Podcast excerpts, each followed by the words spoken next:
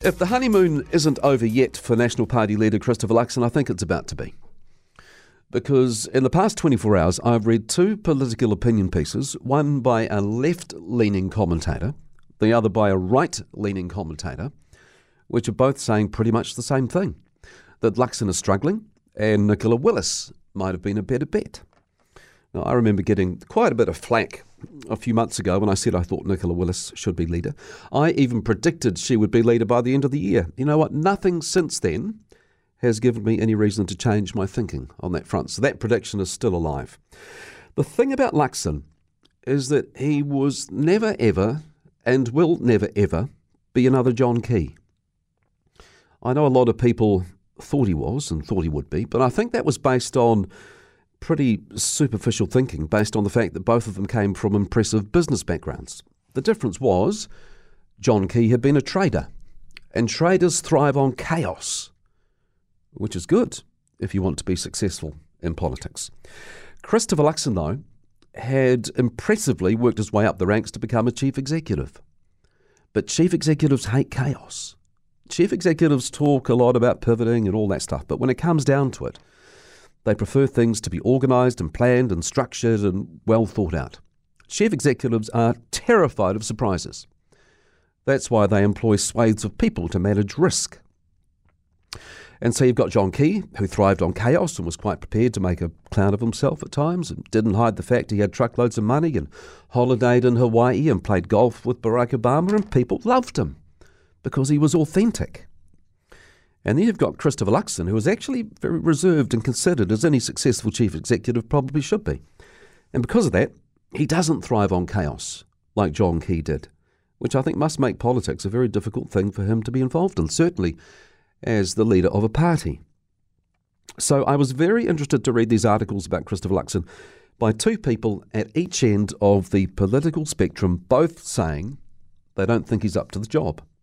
So let's start with Shane Te who comes at things from the left. And his piece on the nzherald.co.nz website, he says that when he expressed the view back in April that National may have got it wrong, making Luxon leader and not Nicola Willis, his National Party friends accused him of stirring. But fast forward to today, and Shane Te says when he says the same thing to the same people, he's finding there's less eye rolling going on and a lot more flickers of acknowledgement, as he puts it in his article. Now, Shane Te Pou's criticism of Luxon is largely focused on recent performances in the media, accusing him of scoring own goals left, right, and centre. The most recent example being a TV interview where Luxon tried desperately to avoid answering the questions that were actually asked, using a trick known as block and bridge. Now, an example of block and bridge is where a politician might be asked a question about something, and instead of asking, you know, the question. They trot out a line saying, well, New Zealanders don't really care about that, but they do care about what it's costing to fill the tank, buy petrol, and pay the mortgage. And we saw Christopher Luxon do it the other week when he was asked about the Facebook post saying he was in Te Puke when he was actually in Hawaii.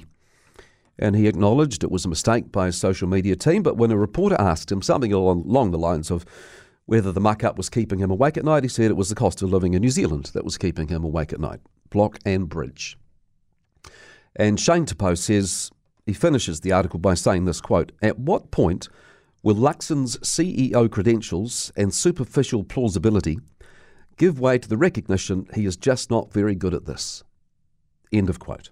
So that's the view from the left, which I think we can all agree is hardly surprising for that very reason. Shane Te is a left leaning commentator, and of course he's going to take every opportunity to throw pot shots at Christopher Luxon. But then today, we've got Matthew Hooton who comes at things from the right. He's polar opposites of Shane Te politically, but his thinking on this is strikingly similar. His article today on nzherald.co.nz starts with this headline Peak Christopher Luxon, now firmly in the past. And Hooton says since taking over as leader, Luxon has offered nothing new. He says the only thing of any significance has been a promise of tax cuts but as we've seen, that's been played down by National's finance spokesperson Nicola Willis, who was saying the tax cut thing was just an idea National was putting forward for this year's budget. But Matthew Hooton thinks one of the most damaging things Luxon has done is criticised New Zealand businesses and called them soft uh, during that recent overseas trip. As Hooton says in his article, sole traders and small business owners who have battled through COVID would have heard those comments and assumed he was talking about them. He writes, quote, they might legitimately ask if the softest corporate job in New Zealand is the one Luxon himself held. Luxon himself held, chief executive of a state-owned airline that gets bailed out each time it goes bust. End of quote. And he goes on to say that Jacinda Ardern, who he describes as the more experienced and nimbler political operator, is likely to have the edge over Christopher Luxon at next year's election. And he finishes the article saying this Unless he, Luxon, has a lot more in the tank than is apparent so far, he's starting to look more like a Todd Muller or Andrew Little than a Key or an Ardern.